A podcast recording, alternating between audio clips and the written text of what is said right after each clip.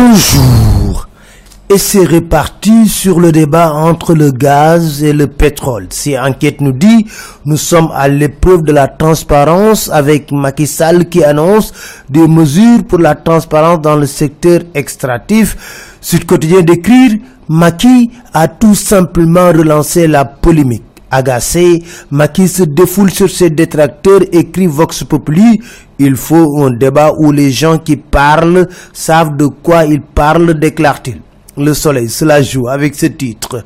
Maki invite à un débat sérieux et objectif. Malheureusement pour lui, 24 heures nous dit, il est tombé dans un engrenage pétrolier et gazier. Le rapport de l'inspection générale d'État sur Petrotim, déséquilibre des contrats, perte de pouvoir de négociation. Et Maki se permet d'attaquer, écrivent les échos mais c'est pour se faire cogner par Ousmane Sonko. Ce dernier de dire au président, oui, monsieur le président, il s'agit d'une question très sérieuse, mais votre gestion ne l'a pas été. Mieux, dans 24 heures, il ajoute, si vous vous estimez diffamé, portez plainte. Si vous avez des arguments à faire valoir, acceptez un débat direct et contradictoire. Si vous n'avez rien à dire, faites profil bas comme tout transgresseur pris la main dans le sac.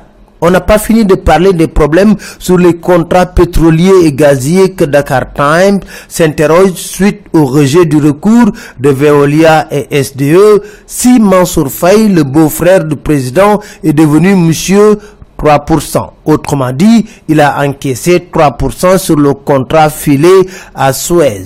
En tout cas, les FMI sonne l'alerte, écrit le quotidien sur la tension budgétaire. Selon le chef de mission, le Trésor fait face à des liquidités relativement limitées. Tout de même, les FMI table sur un taux de croissance de 6%, écrit Vox Populi. Rapport Doing Business 2019, le Sénégal écrive les échos chute de la 140e place à la 141e place sur 190.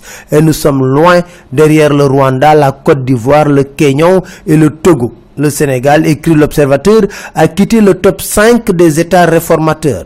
Restons avec l'Observateur où Mimi Touré refait surface. Et c'est pour dire, c'est regrettable que la diffusion de fausses nouvelles soit devenue une stratégie de l'opposition. Elle ajoute, depuis sept ans, l'opposition essaie de créer en vain une tension qui pourrait lui être favorable électoralement.